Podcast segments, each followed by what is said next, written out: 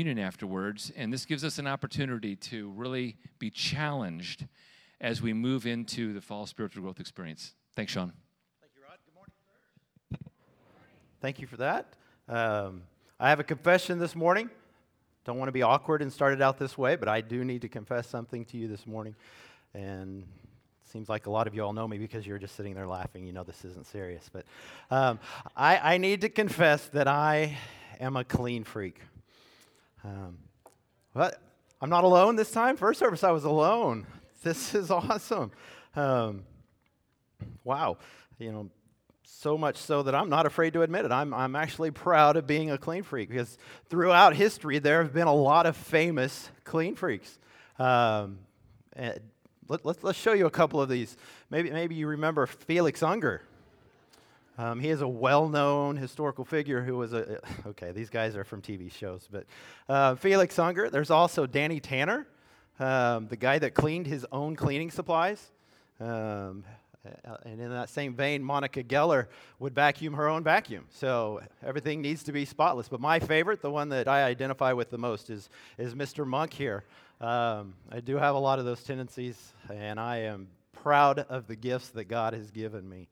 Um, I, I have been, their names have actually been used as my nicknames around home. I get called Monk quite frequently. Um, but I don't, I don't feel that I have quite the developed gifts that some of them do. Some of them have to have psychological treatment for the, the level of their giftedness. And I don't think I'm quite there yet, but just to, to give my wife uh, peace of mind, I did a little research. And in my research, I found that there's actually different types of clean freaks. There's, there's the, the one that likes cleanliness, Every, everything has its place. That, that, that's me. I was the kid that, um, when I was young, when I would, I would always put a toy away before I would get another toy out. I, I didn't have multiple toys out because that's, that's just a mess. Who, who, can, who would like that? Um, I always made my bed. Uh, college, I, I, did my own laundry and loved it. Look forward to Saturday mornings because that means everything would be neatly folded and put away and in its place. Um, what can I say? I've learned through, through my studies also um, that there, there's, there's subgroups to this as well. I'm what's known as a helicopter clean freak. Um, I love to, to follow people around and, and to just wait for them to put things in the wrong place. And then I, I, I help them out by putting it in the right place. I, it's just a service I offer um, if you're interested. Um, my wife loves this. She can testify to this. It, it, makes mealtime prep so much easier for her to know that I'm there to to, to come along and, and, and, and help out, do it right. Um, I will be making all the meals for the next week in my house if, if you're hungry. Um, but I've, I've learned that I've, I've kind of carried this gift to my work here at the church too over the last year. Um, I was in uh, Pastor Nick's office a couple of weeks ago, Mr. Nick's office, and um, we'd been talking for about 15 minutes or so and I realized, kind of embarrassed a little bit, that I was picking up trash and I was rearranging his desk and his work table. Who does that? Well, I do, and I'm proud of it. That's my gift. So that's one type of clean freak. The other type of clean freak is the one that's scared of germs and, and bacteria and stuff. I don't have such a problem with that. that. That's not a big deal to me. I don't mind getting dirty. It gives me a chance to clean up. Um, but my friend Matthew down in Texas, he falls into this category. Uh, we went down to visit him many years ago. I had a child who was still in diapers at the time, and so we go to their house to visit, and we are sitting um, having dessert. Our child is in the next room, um, and this child comes in, holds up their hand, and says, Look, Mama. And I'm thinking, where did they get brown finger paint? And then I saw the horrified look on my wife's face and realized, that's not finger paint. So she quickly scoops up the child, takes them into the next room to change their diaper. And a few seconds later, I hear, uh, Sean, help, please. I go in the next room and realize that I wasn't the only one that thought it was brown finger paint. Um, this child had completely redecorated one of their brand new microfiber chairs and, and did a very thorough job of it as well. Um, but this gives me a chance to come in clean, got, got it all off. The chair looked brand new, everything was in order. I thought everything's great until about six months when we returned for another visit and they had a completely new set of furniture. So, if there's any good news that comes out of this, I realize that I have an artist in the family um, because this child's first painting cost several thousand dollars. Um, so, good news there. Um, so, what's the big deal about cleanliness? In the physical world, we can say that it promotes order, that it, it promotes good health, even safety in some areas when everything's cleaned up and tidy. But how does that relate to our spiritual lives? How does that transfer over uh, to the spiritual world, to our spiritual lives? Um, you know, in, in, church lingo, cleanliness is related to sinlessness. Uh, to be clean in a spiritual sense is to be without sin. And as a Christ follower, that's what I, I want for my life. I want to be clean of sin. Um, but for some reason, I keep sinning. Sin keeps popping up um, just like my house and my car and Nick's office, I keep getting dirty. Um, and, and I can't seem to help it. So I have one big question as it relates to this, and that is where does sin come from? Where does sin come from?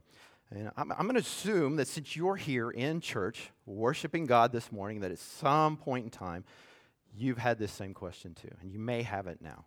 Um, is there someone that you're blaming for your sin? Because that's kind of the tendency we have sometimes is to look around and say, well, it, it must be their fault. It's, it's not my fault. or maybe we blame the environment that we lived in or we were raised in um, for the reasons why we sin. Um, or is there some other reason? Um, we'll be in Mark chapter 7 this morning. If you have your Bibles, you can turn there now. We'll be in Mark 7, verses 14 through 23. And in this passage, we'll be looking at Jesus' response to a question asked by the Pharisees. You see, the religious leaders in Jesus' time blamed sin on those who did not live according to the tradition of the elders. Uh, Jesus is going to counter this thought by making it clear that sin is not an external issue, but it's an internal issue. Sin is an issue of the heart. So let's look at this complete passage now, and then we'll come back and look at the context for it. Um, starting in verse 14. And he called the people to him again and said to them, Hear me, all of you, and understand. There is nothing outside a person that by going into him can defile him. But the things that come out of a person are what defile him. And when he had entered the house and left the people, his disciples asked him about the parable. And he said to them, then are you also without understanding? Do you not see that whatever goes into a person from outside cannot defile him, since it enters not his heart, but his stomach, and is expelled? Thus he declared all foods clean. And he said, What comes out of a person is what defiles him. For from within, out of the heart of man, come evil thoughts, sexual immorality, theft, murder, adultery coveting, wickedness, deceit, sensuality, envy, slander, pride, and foolishness. All these evil things come from within, and they defile a person. Now, here Jesus is responding to this accusation made by the, the, Pharisees, the Jewish leaders. And to understand this response, we need to know what the question was, what the accusation was, rather.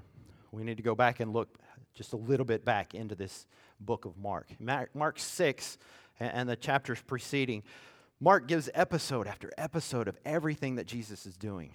Specifically in six, he's walking on water, he's feeding the 5,000, he's healing people left and right. Here are the Jewish people that have been waiting for a Messiah for hundreds of years. This Messiah has been prophesied uh, for hundreds of years, and they're waiting for this Messiah to come along. And along comes Jesus, who's making a pretty good case that he is that Messiah. But what is their response? Especially the Jewish leaders. One day, as he and his disciples come in from ministry and they go to the marketplace, and they sit down to have a bite to eat. They're exhausted, they're tired, they get their food and they start eating. And they say, the religious leaders say, um, Excuse me, sir, um, your men there, your, your so called disciples, they didn't wash their hands. They're eating with dirty hands. They are, that's not right. Why are you letting them do that? Um, more specifically, he says this in, in 7, chapter 7, verse 5. Um, They say, Why do your disciples not walk according to the tradition of the elders, but eat with defiled hands? So they're, they're concerned about the disciples' unwashed hands. Um, not so much in a, in a clean freak kind of way like me, and they're not worried about bacteria and germs. But this phrase, the tradition of the elders, points out that maybe they think that these guys have broken some type of religious rule, some type of religious law. Um, so, what is the tradition of the elders? What were they referring to? Um, it helps to know a little bit about the Jewish law in order to, to, to see what's going on here. Uh, when we think of the tradition of the elders, you may be tempted to think that, oh, they're talking about the Old Testament. Well, there's actually two types of laws there's the written law, and there's the oral law. So, the written law is what we have here in the first five books of our Bible. Um, you may have heard this called the Torah, that's what the, the Jewish people call it, uh, or the Pentateuch, or the law of Moses. But that is the written law. That's the law that God gave to Moses, and Moses came down and pinned it down so the people would have it with them always.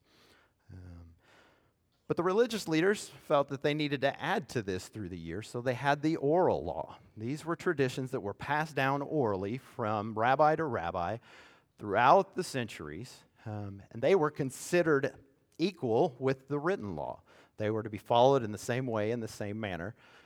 They were just extra and added to what God had given to Moses. Um, now, the intention of the religious leaders in compiling this, these traditions was it was good and honorable. They meant well. What they were trying to do was to take God's law. These, the rabbis would say that there's 613 laws in the written law.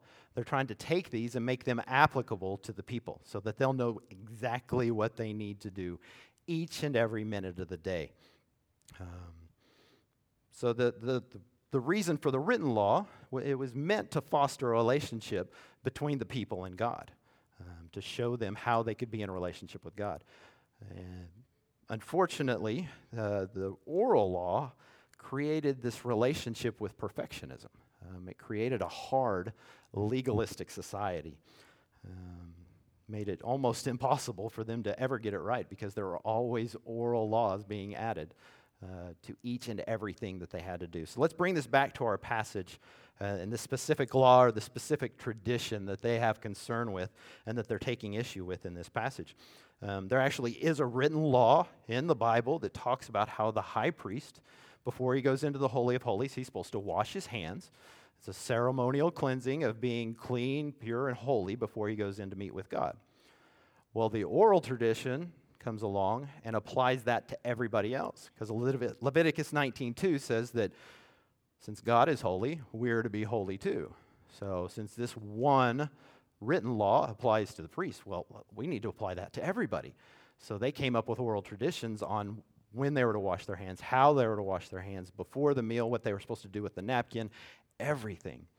Um, and so this, this is the tradition that they're taking issue with with the disciples. So the law itself was, was dealing with the priests, but the traditions, they branched out and they scooped everybody in, and they were for everybody. So, how did Jesus respond to their accusation? Um, he got straight to the point and showed them why their tradition was wrong. Here in verse 6 of chapter 7, he said, You leave the commandment of God, that is the written law, and hold to the tradition of men. That's the oral law. He's basically saying you've, you've set aside God's law and the intention, intention of his law, and now you follow these traditions of men that were created by men. Um, so let's, let's get to our passage now. Um, and we'll unpack these verses, verses 14 through 23. And he begins by give, showing two misconceptions the Pharisees had. Um, and that I believe we still have today, starting in verse 14. Um, and he, Jesus called the people to him again and said to them, Hear me, all of you, and understand. There is nothing outside a person that by going into him can defile him, but the things that come out of a person are what defile him. So, this is the first misconception that Jesus uncovers.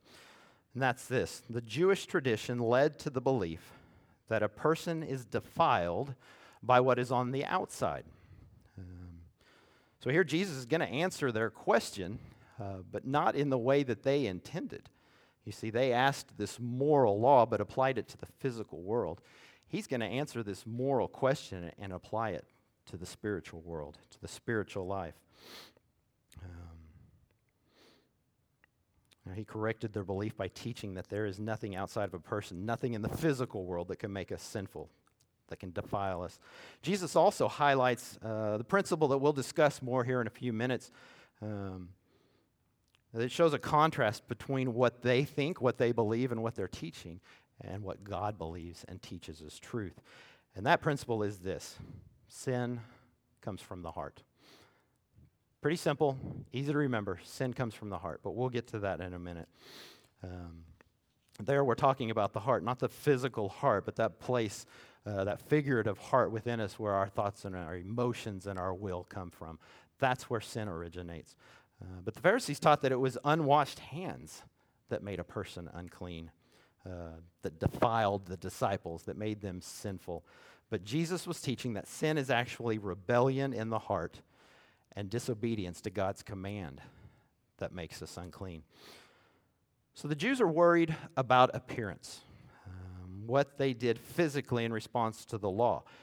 One problem with this misconception that, that sin comes from the outside is that we tend to blame things on the outside for our own sin instead of admitting where sin really comes from. Um, have you ever blamed someone else for your sin? Have you ever thought, well, it can't be my fault, it must be their fault? Um, our kids do that all the time, don't they? He did it, she did it. wasn't me. Dog ate my homework. Y- you've heard all of those. We're guilty of that too. We may highlight the kids doing that. I know I did it as a kid as well. But we, we tend to do that sometimes because we don't want to humble ourselves to the point where we take ownership for our own sin. I know as a teenager I did this. Um, I blamed my parents for my rebelli- rebellion and the choices I made. I had a dad that had to travel out of the country for, for almost two years while I was in high school. I blamed him because, well, he wasn't around to tell me what to do. I also blamed my mom because she was full of grace and mercy, which are wonderful things. But at the time, it was easy for me to use that as an excuse for my own sin because, well, I can get away with what I want to because nobody's enforcing it, nobody cares, it must be okay. Uh, luckily, God intervened, uh, showed me the truth, re- that reminded me that I am responsible for my sin, not, not my parents or not anybody else.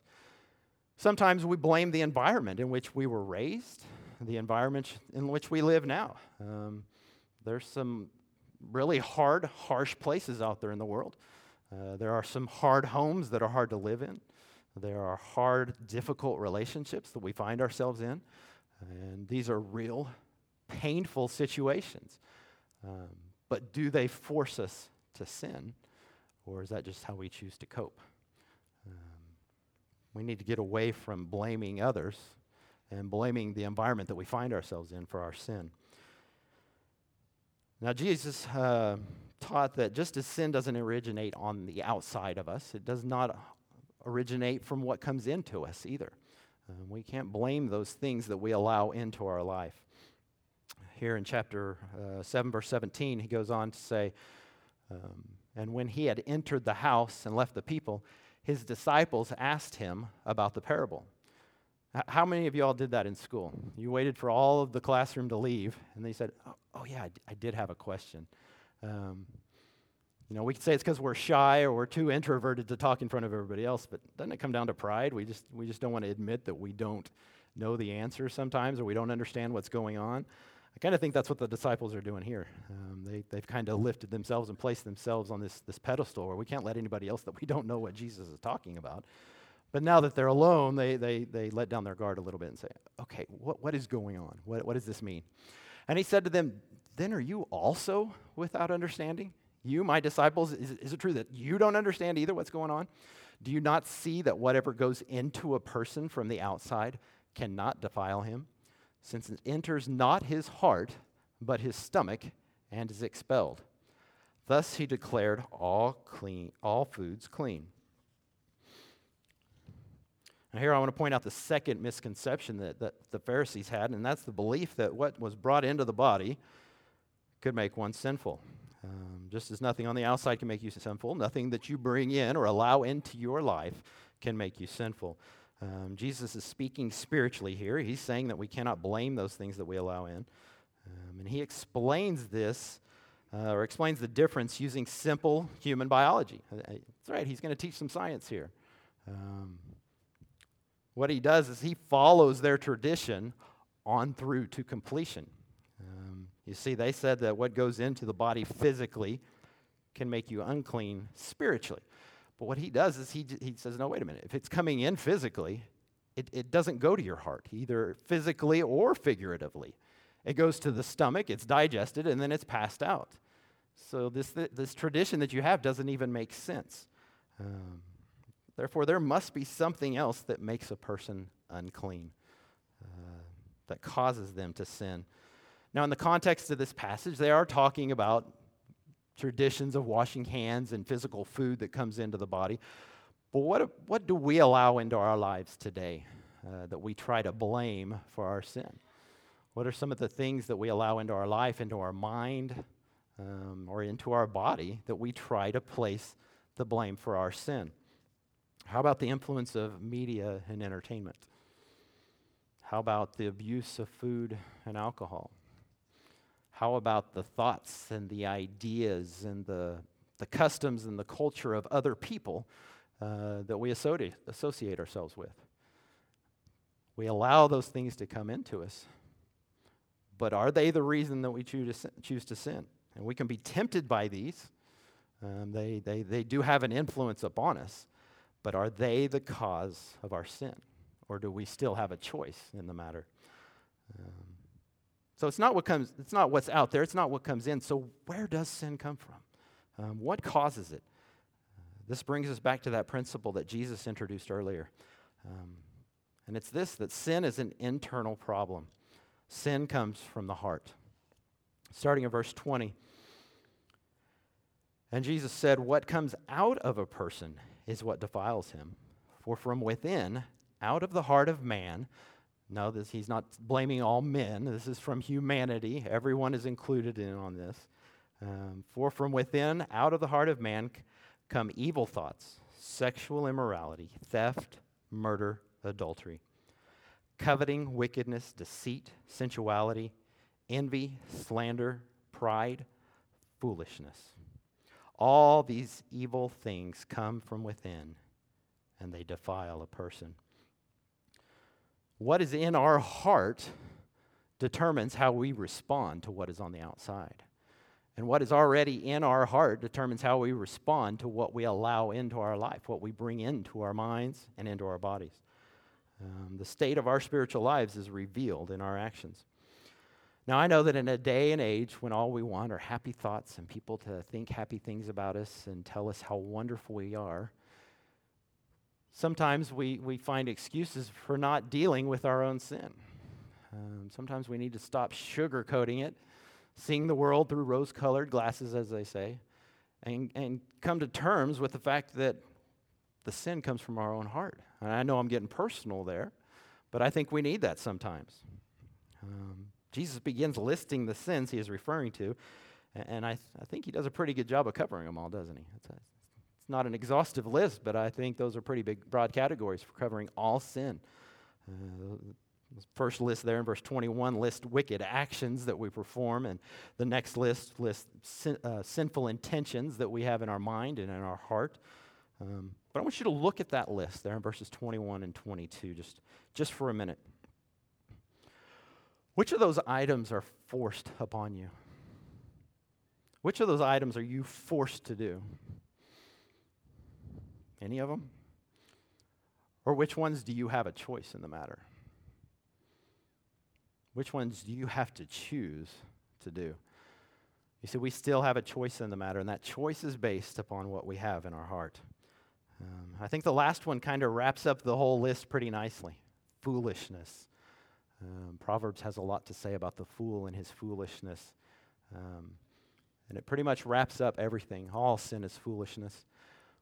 But I tend to think that, that Jesus is just a little ornery, too. You, you see episodes of this throughout uh, the Gospels. I, I think he's maybe pointing to the traditions of, of men and saying, Here you are trying to add to the perfect and complete law, the complete Word of God, what utter foolishness you're trying to follow. The religious leaders followed tradition more than they followed God.